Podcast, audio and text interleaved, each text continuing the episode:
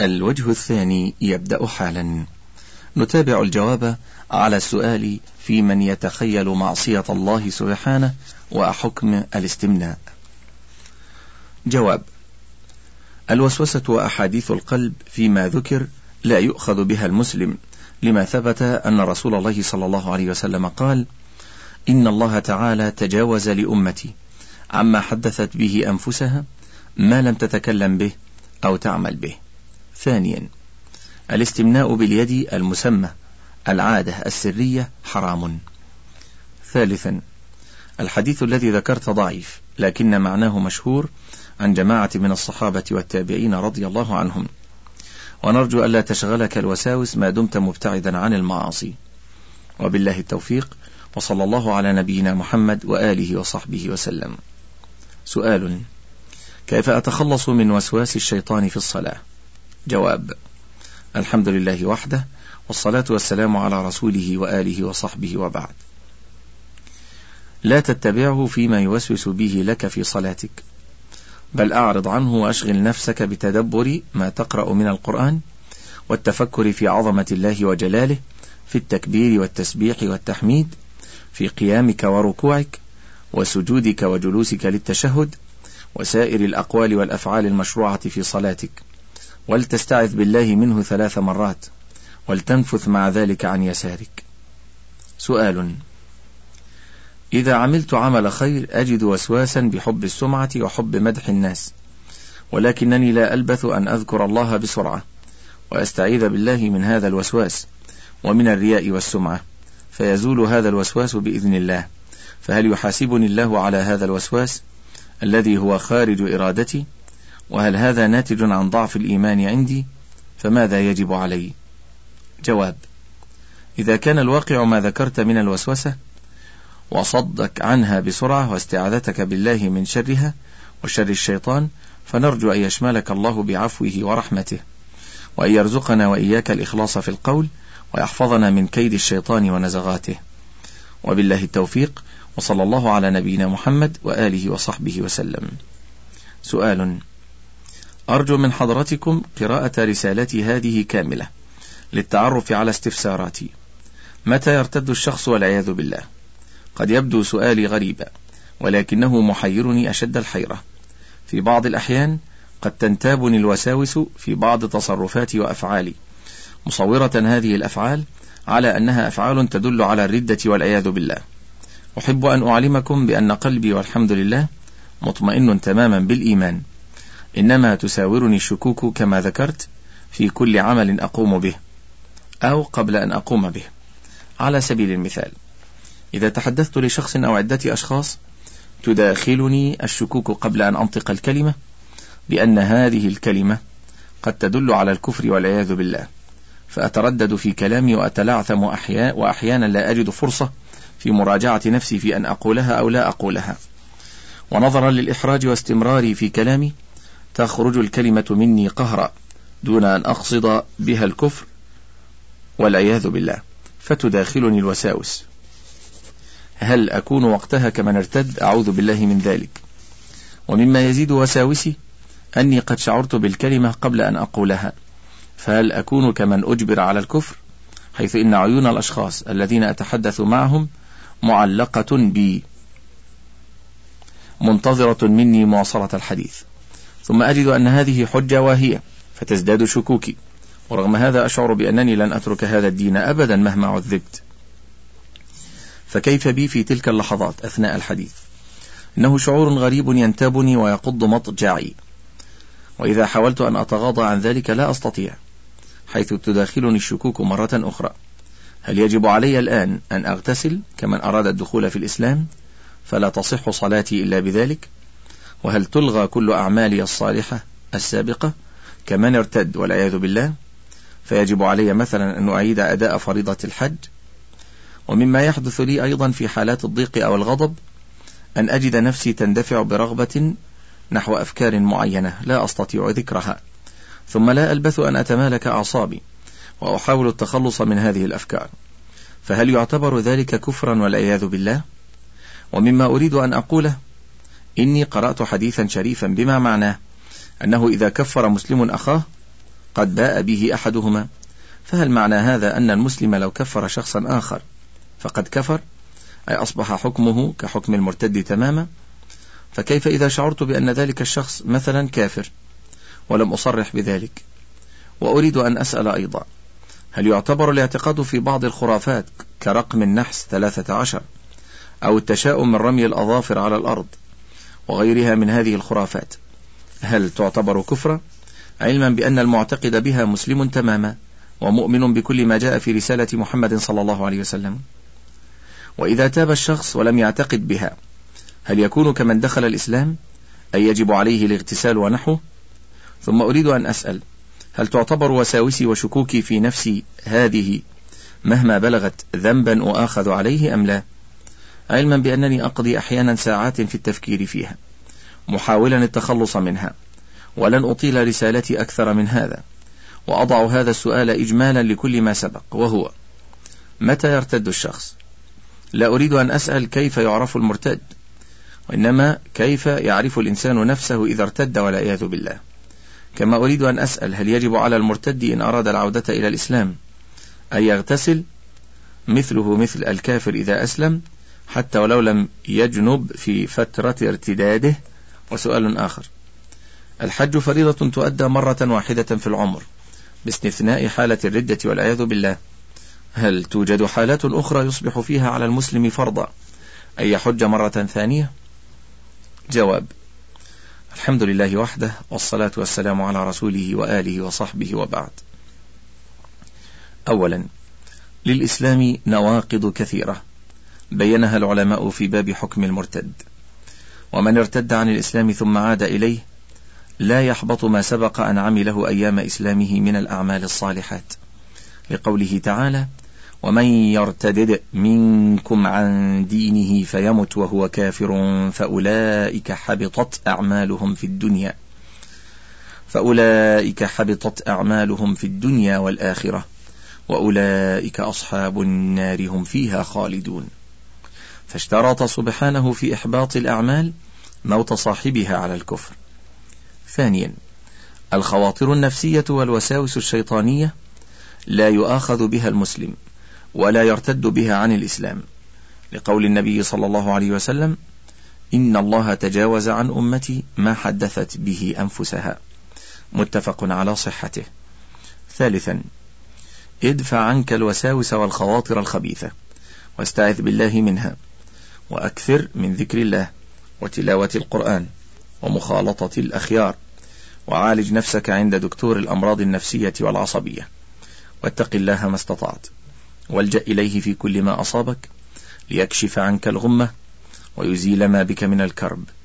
قال الله تعالى ومن يتق الله يجعل له مخرجا ويرزقه من حيث لا يحتسب. ومن يتوكل على الله فهو حسبه إن الله بالغ أمره قد جعل الله لكل شيء قدرا. نسأل الله لك الشفاء وصلى الله على نبينا محمد وآله وصحبه وسلم. سؤال إذا كان المسلم مصابا بكثرة النسيان فما الدعاء الذي يقوله إذا أصيب بالوسوسة وكثرة الهواجيس وضيق الصدر؟ هل هناك دعاء ورد عنه؟ عن النبي صلى الله عليه وسلم يقوله من أصيب بهذه الأشياء جواب. الحمد لله وحده والصلاة والسلام على رسوله وآله وصحبه وبعد. يذكر الله تعالى كثيرا أو يستعيذ به من الشيطان لما رواه البخاري ومسلم وغيرهما عن أبي هريرة رضي الله عنه قال قال النبي صلى الله عليه وسلم يأتي الشيطان أحدكم فيقول من خلق كذا من خلق كذا حتى يقول من خلق ربك فإذا بلغه فليستعذ بالله ولينتهي. وفي رواية لمسلم فليقل آمنت بالله. وروى مسلم عن عثمان بن أبي العاص رضي الله عنه أنه أتى النبي صلى الله عليه وسلم فقال يا رسول الله إن الشيطان قد حال بيني وبين صلاتي يلبسها علي. فقال رسول الله صلى الله عليه وسلم ذاك الشيطان يقال له خنزب فإذا وجدته فتعوذ بالله منه. وادفل عن يسارك ثلاثة. قال ففعلت ذلك فأذهبه الله عني. وبالله التوفيق. وصلى الله على نبينا محمد وآله وصحبه وسلم. سؤال. تعرفت على أصدقاء وكانوا نصارى. فدعوتهم إلى الإسلام فوافقوا ولكن على شرط أن أجيب على سؤال منهم. هو أنهم يعترفون أن الله سبحانه هو خالق السماوات والأرض وما بينهما وهو خالق كل شيء. ولكنهم يسألون مما تكون الله وكيف تكون ومن خلقه؟ وعندما سألوني هذه الأسئلة أحرجت جدا وخرجت ولم أعد إليهم ثانية. أرجو إفتائي في هذا الأمر وما هو الجواب الذي يليق بمقام الله سبحانه وتعالى والذي أستطيع أن أقوله لهم وبدون إحراج. وجزاكم الله خيرا. جواب الحمد لله وحده والصلاة والسلام على رسوله وآله وصحبه وبعد. إن هذه الأسئلة من إلقاء الشيطان ووسوسته يوحي بها إلى أتباعه من شياطين الإنس وغيرهم ليضلهم عن الصراط المستقيم. والله تبارك وتعالى هو الأول فليس قبله شيء. وهو الآخر فليس بعده شيء. وهو واحد لا مثل له ولا شبيه ولا والد ولا ولد ولم يكن له كفوا أحد. وثبت في صحيح مسلم وغيره عن أبي هريرة رضي الله عنه قال قال رسول الله صلى الله عليه وسلم لا يزال الناس يسألونكم عن العلم حتى يقولوا هذا الله خلقنا فمن خلق الله؟ فقال أبو هريرة وهو آخذ بيد رجل صدق الله ورسوله. قد سألني اثنان وهذا الثالث. وفي رواية قال قال رسول الله صلى الله عليه وسلم لا يزال الناس يسألونك يا أبا هريرة حتى يقولوا هذا الله فمن خلق الله. قال فبينما أنا في المسجد إذ جاءني ناس من الأعراب فقالوا يا أبا هريرة هذا الله فمن خلق الله؟ قال فأخذ حصى بكفه فرماهم ثم قال قوموا قوموا صدق خليلي. وفي الصحيحين قال قال رسول الله صلى الله عليه وسلم يأتي الشيطان أحدكم فيقول من خلق كذا وكذا حتى يقول له من خلق ربك فإذا بلغ ذلك ليستعذ بالله ولينتهي. وفي رواية أخرى قال لا يزال الناس يتساءلون حتى يقال هذا خلق الله هذا خلق الله الخلق. فمن خلق الله؟ فمن وجد من ذلك شيئا فليقل آمنت بالله. وأخرج أبو داود الرواية الأخيرة. وله أيضا نحوه. وقال فإذا قالوا ذلك فقولوا الله أحد الله الصمد لم يلد ولم يولد ولم يكن له كفوا أحد. ثم ليتفل عن يساره ثلاثة وليستعذ من الشيطان. وبالله التوفيق وصلى الله على نبينا محمد وآله وصحبه وسلم. سؤال إنني أعيش في هذه الفترة وأنا لا أعرف كيف أصنع. فإن إخلاص النية لله أمر ليس بالسهل والهين. فإن إخلاص النية لله من الفروض الواجبة. ولذلك كان أحد الصحابة يقول إن الإخلاص عزيز. ولذلك فإنه كيف يصنع الإنسان حتى يكون مخلصا لله. ماذا يصنع الإنسان حتى تكون دراسة العلم والحصول على أعلى الدرجات والمراكز يكون ذلك من أجل الله؟ ماذا يصنع الإنسان حتى يقف في صلاته مستشعرا عظمة الله سبحانه وتعالى؟ إنني آتي إلى صلاتي وأخرج منها ولا شيء وكأنني لم أكن واقفا بين يدي جبار السماوات والأرض حتى إنني أخشى أن يكون غضبي عندما أرى منكرا حمية فقط وليس خالصا لله. وإنني هنا ليس معنى كلامي أنني أسأل ذلك الأمر سمعة أو رياء فليس معنى أن العمل به رياء أو سمعة أنه خالص لوجه الله. فيمكن أن يكون فعله ليس من أجل شيء ولكني أصنعه فقط لأنني أريد أن أفعل ذلك الأمر.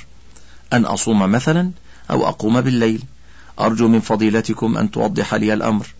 بعد أن تحدثت في هذا الأمر مع أخ وقال لي إن العمل يمكن أن يفعله الإنسان. وهذا الأمر بعيد عن الرياء والسمعة ولا يكون خالصا لوجه الله. أن يصلي بالليل لماذا؟ لأنه يريد أن يفعل ذلك فقط. أرجو من فضيلتكم توضيح ذلك الأمر لي. جواب الحمد لله وحده والصلاة والسلام على رسوله وآله وصحبه وبعد. اجتهد في إسلام وجهك لله وأخلص قلبك له واقصد بعملك أن تنال رضاه. وأن يثيبك عليه. وارجو الله والدار الآخرة. ودع عنك الوسوسة. وادفع كيد الشيطان. فإنه يريد أن يقلق راحتك ويملأك بالشكوك وبالله التوفيق. وصلى الله على نبينا محمد وآله وصحبه وسلم. سؤال. دائما أجد نفسي في شك وسواس مستمر في صلاتي في صيامي شعور يلازمني باستمرار وأحيانا يتطرق الشك إلى عدم وجود الله وتفاهة الصلاة وغيرها. فهل الوسواس مرض عضوي أم نفسي؟ أم تطبع؟ وهل لي ذنب في ذلك؟ وما موقفي من الله يوم القيامة؟ وهل أجد في الإسلام علاجا للشك والوسواس؟ جواب الحمد لله وحده والصلاة والسلام على رسوله وآله وصحبه وبعد. هذه الشكوك والوساوس التي تنتابك من الشيطان. فعليك الإعراض عنها وعدم الالتفات إليها والاستعاذة بالله من الشيطان والإكثار من قول آمنت بالله ورسله والاستعاذة بالله من الشيطان. كما أرشد النبي صلى الله عليه وسلم إلى ذلك من وقع في مثل هذه الوساوس وبالله التوفيق وصلى الله على نبينا محمد وآله وصحبه وسلم. الفرقة الناجية. سؤال ما حكم الإسلام في الأحزاب؟ وهل تجوز الأحزاب بالإسلام مثل حزب التحرير وحزب الإخوان المسلمين؟ جواب الحمد لله وحده والصلاة والسلام على رسوله وآله وصحبه وبعد.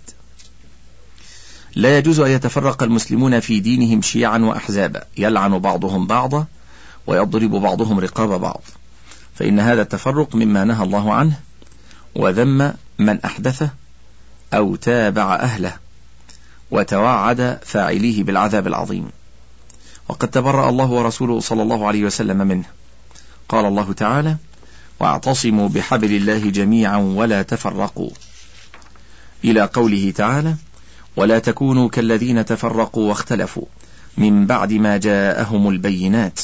وأولئك لهم عذاب عظيم. الآيات. وقال تعالى إن الذين فرقوا دينهم وكانوا شيعا لست منهم في شيء. إنما أمرهم إلى الله ثم ينبئهم بما كانوا يفعلون. من جاء بالحسنة فله عشر أمثالها ومن جاء بالسيئة فلا يجزى إلا مثلها وهم لا يظلمون. وثبت عن النبي صلى الله عليه وسلم أنه قال لا ترجعوا بعدي كفارا يضرب بعضكم رقاب بعض. والآيات والأحاديث في ذم التفرق في الدين كثيرة. أما إن كان ولي أمر المسلمين هو الذي نظمهم ووزع بينهم أعمال الحياة ومرافقها الدينية والدنيوية ليقوم كل بواجبه في جانب من جوانب الدين والدنيا فهذا مشروع. بل واجب على ولي الأمر أن يوزع رعيته على واجبات الدين والدنيا. على اختلاف أنواعها. فيجعل جماعة لخدمة علم الحديث من جهة نقله وتدوينه وتمييز صحيحه من سقيمه إلى آخره. وجماعة أخرى لخدمة فقه متونه تدوينا وتعلما. وثالثة لخدمة اللغة العربية قواعدها ومفرداتها وبيان أساليبها والكشف عن أسرارها. وإعداد جماعة رابعة للجهاد وللدفاع عن بلاد الإسلام وفتح الفتوح وتذليل العقبات لنشر الإسلام. وأخرى للإنتاج صناعة وزراعة وتجارة إلى آخره. فهذا من ضرورات الحياة التي لا تقوم للأمة قائمة إلا بها. ولا يحفظ الإسلام ولا ينتشر إلا عن طريقه. هذا مع اعتصام الجميع بكتاب الله وهدي رسوله صلى الله عليه وسلم. وما كان عليه الخلفاء الراشدون وسلف الأمة. ووحدة الهدف. وتعاون جميع الطوائف الإسلامية على نصرة الإسلام والذود عن حياضه وتحقيق وسائل الحياة السعيدة وسير الجميع في ظل الإسلام وتحت لوائه على صراط الله المستقيم وتجنبهم السبل المضلة والفرق الهالكة. قال الله تعالى وأن هذا صراطي مستقيما فاتبعوه ولا تتبعوا السبل فتفرق بكم عن سبيله. ذلكم وصاكم به لعلكم تتقون. سؤال أيهما أفضل؟ العمل للإسلام من خلال السياسة أم العمل للإسلام من خلال دعوة الناس إلى العودة إلى طريقة الرسول صلى الله عليه وسلم؟ جواب الواجب العمل للإسلام بدعوة الناس إلى كتاب الله وسنة رسوله صلى الله عليه وسلم على المنهاج الذي أرشد الله إليه وأمر به رسوله محمدا صلى الله عليه وسلم في قوله ادع إلى سبيل ربك بالحكمة والموعظة الحسنة. وجادلهم بالتي هي أحسن. وقوله قل هذه سبيلي أدعو إلى الله على بصيرة أنا ومن اتبعني وسبحان الله وما أنا من المشركين. وقد بين رسول الله صلى الله عليه وسلم طريق الدعوة إلى الله بقوله وكتبه وعمله فقال من رأى منكم منكرا فليغيره بيده فإن لم يستطع فبلسانه فإن لم يستطع فبقلبه وذلك أضعف الإيمان. رواه أحمد ومسلم وأصحاب السنن. وقال لمعاذ حينما بعثه إلى اليمن إنك تأتي قوما من أهل الكتاب فليكن أول ما تدعوهم إليه شهادة أن لا إله إلا الله وأن محمد رسول الله فإن هم أطاعوك لذلك فأعلمهم أن الله افترض عليهم خمس صلوات في اليوم والليلة. فإن هم أطاعوك لذلك فأعلمهم أن الله قد افترض عليهم صدقة تؤخذ من أغنيائهم فترد على فقرائهم. فإن هم أطاعوك لذلك فإياك وكرائم أموالهم. واتق دعوة المظلوم فإنه ليس بينها وبين الله حجاب. رواه أحمد والبخاري ومسلم وأصحاب السنن. وفي حديث سهل سهل بن سعد رضي الله عنه أن النبي صلى الله عليه وسلم قال لعلي رضي الله عنه حينما أعطاه الراية يوم غزوة خيبر انفذ على رسلك حتى تنزل بساحتهم ثم ادعهم إلى الإسلام وأخبرهم بما يجب عليهم من حق الله تعالى فيه. فوالله لأن يهدى بك رجل واحد خير لك من حمر النعم رواه البخاري ومسلم. وكتب عليه الصلاة والسلام إلى ملوك الأمم يدعوهم إلى الإسلام ويأمرهم بعبادة الله وحده وذكر في كتبه إلى أهل الكتاب يا أهل الكتاب تعالوا إلى كلمة سواء بيننا وبينكم. ألا نعبد إلا الله ولا نشرك به شيئا ولا يتخذ بعضنا بعضا أربابا من دون الله. ووعدهم الأجر مضاعفا إن استجابوا وأنذرهم عقوبة إثمهم وإثم أممهم إنهم أعرضوا. ودعا إلى الإسلام بعمله. فكان مثال الكمال في توحيد الله وعبادته. وفي أعلى درجات مكارم الأخلاق في سيرته ومعاملاته للناس. لا يغضب لنفسه ولا ينتقم لها. إنما يغضب إذا انتهكت محارم الله. وكان كما وصفه الله في كتابه الكريم بالمؤمنين رؤوف رحيم. وقوله سبحانه وإنك لعلى خلق عظيم. إلى غير ذلك من بيان من بيانه عليه الصلاة والسلام لمنهاج الدعوة. بقوله وكتابته وعمله. فهذه سياسة الدعوة المحمدية الرشيدة الحكيمة الرحيمة. رسمها لنا رسول الله صلى الله عليه وسلم. عزيزي المستمع إلى هنا ولم يجب أصحاب الفضيلة كبار العلماء عن السؤال عن حزب التحرير وجمعية الإخوان المسلمين. فالله أعلم. نستأنف الجواب. فعلى دعاة الجماعات الإسلامية أن يسلكوا سبيلها سبيل الحكمة والموعظة الحسنة والجدال بالتي هي أحسن. وينزلوا كل من يدعونهم منزلته ويخاطبوا كلا بما يفهم. عسى الله أن ينصر بهم دينه ويوجه سهامهم إلى نحور أعدائهم لا إلى إخوانهم فإنه مجيب الدعاء. سؤال هل يجوز وقوف دقيقة مثلا مع الصمت تحية للشهداء؟ حيث إنه عندما تبدأ حفلة معينة يقف الناس دقيقة مع الصمت حدادا أو تشريفا لأرواح الشهداء. جواب ما يفعله بعض الناس من الوقوف زمنا مع الصمت تحية للشهداء أو الوجهاء أو تشريفا وتكريما لأرواحهم وحدادا عليهم من المنكرات والبدع المحدثة. التي لم تكن في عهد النبي صلى الله عليه وسلم ولا في عهد أصحابه ولا السلف الصالح. ولا تتفق مع آداب التوحيد وإخلاص التعظيم لله. بل اتبع فيها بعض جهلة المسلمين بدينهم من ابتدعها من الكفار. وغلوهم في عاداتهم القبيحة وغلوهم في رؤسائهم ووجهائهم أحياء وأمواتا. وقد نهى النبي صلى الله عليه وسلم عن التشبه بهم. والذي عرف في الإسلام من حقوق أهله الدعاء لأموات المسلمين والصدقة عنهم وذكر محاسنهم والكف عن مساويهم إلى كثير من الآداب التي بينها الإسلام وحث المسلم على مراعاتها مع إخوانه أحياء وأمواتا.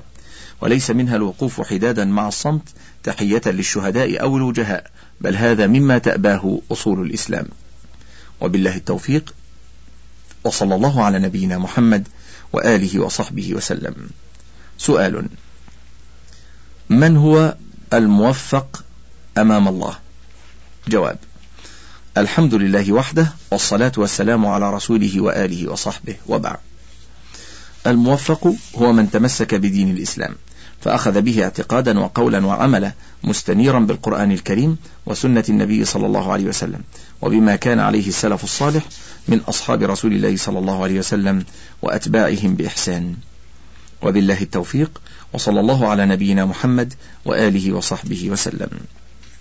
سؤال قرأت كثيرا من السبل لتغيير هذه الأوضاع والحق أقول إن لكل منهم دليلا وحجة ولكن لعلمي المحدود لا أستطيع أن أميز أفضل الطرق المناسبة لعصرنا الذي بعدنا فيه كل البعد عن الدين فلا نعرف منه إلا طقوسا وحفلات لا ترضي الله والرسول. جواب الحمد لله وحده والصلاة والسلام على رسوله وآله وصحبه وبعد. لا طريق يوصل إلى الجنة يا أخي إلا الطريق الذي كان عليه محمد صلى الله عليه وسلم ومن جاء بعده وسلك هذا الطريق نجا ومن حاد عنه هلك. وبالله التوفيق وصلى الله على نبينا محمد وآله وصحبه وسلم. سؤال هل كون الإنسان أو المؤمن يقول أنا وطني حرام؟ هل كون الإنسان يتكلم عن السياسة الخارجية أو الداخلية حرام؟ جواب الحمد لله وحده والصلاة والسلام على رسوله وآله وصحبه وبعد. المفخرة العظمى والكرامة والدرجة العليا في الانتساب إلى الإسلام وفي نصرته والجهاد في سبيل إعلاء كلمة الله. فليقل المسلم أنا مسلم. فهذا أعظم لشأنه وأعلى لدرجته. وبالإسلام والأخوة فيه يجمع الله شمل المسلمين. والنعرة الوطنية معول هدم وتفريق لجماعة المسلمين. إذا كان المقصود منها الفخر على إخوانه المسلمين غير المواطنين. أما إن كان المقصود من ذلك التعريف بأنه يحمل الجنسية الوطنية وليس من دولة أخرى فلا حرج في ذلك. وقد كتب سماحة الرئيس العام الشيخ عبد العزيز ابن باز رسالة في القومية. ثم الكلام في السياسة الداخلية والخارجية للأمة ليس حراما ما دام يحقق المصلحة للإسلام والمسلمين ولا يثير فتنا تعود عليهم بالفرقة والفشل والخيبة والانهيار. وبالله التوفيق وصلى الله على نبينا محمد وآله وصحبه وسلم. انتهى الشريط الواحد والعشرون من فتاوى اللجنة الدائمة للبحوث العلمية والإفتاء. المجلد الثاني العقيدة وله بقية على الشريط الثاني والعشرين إن شاء الله.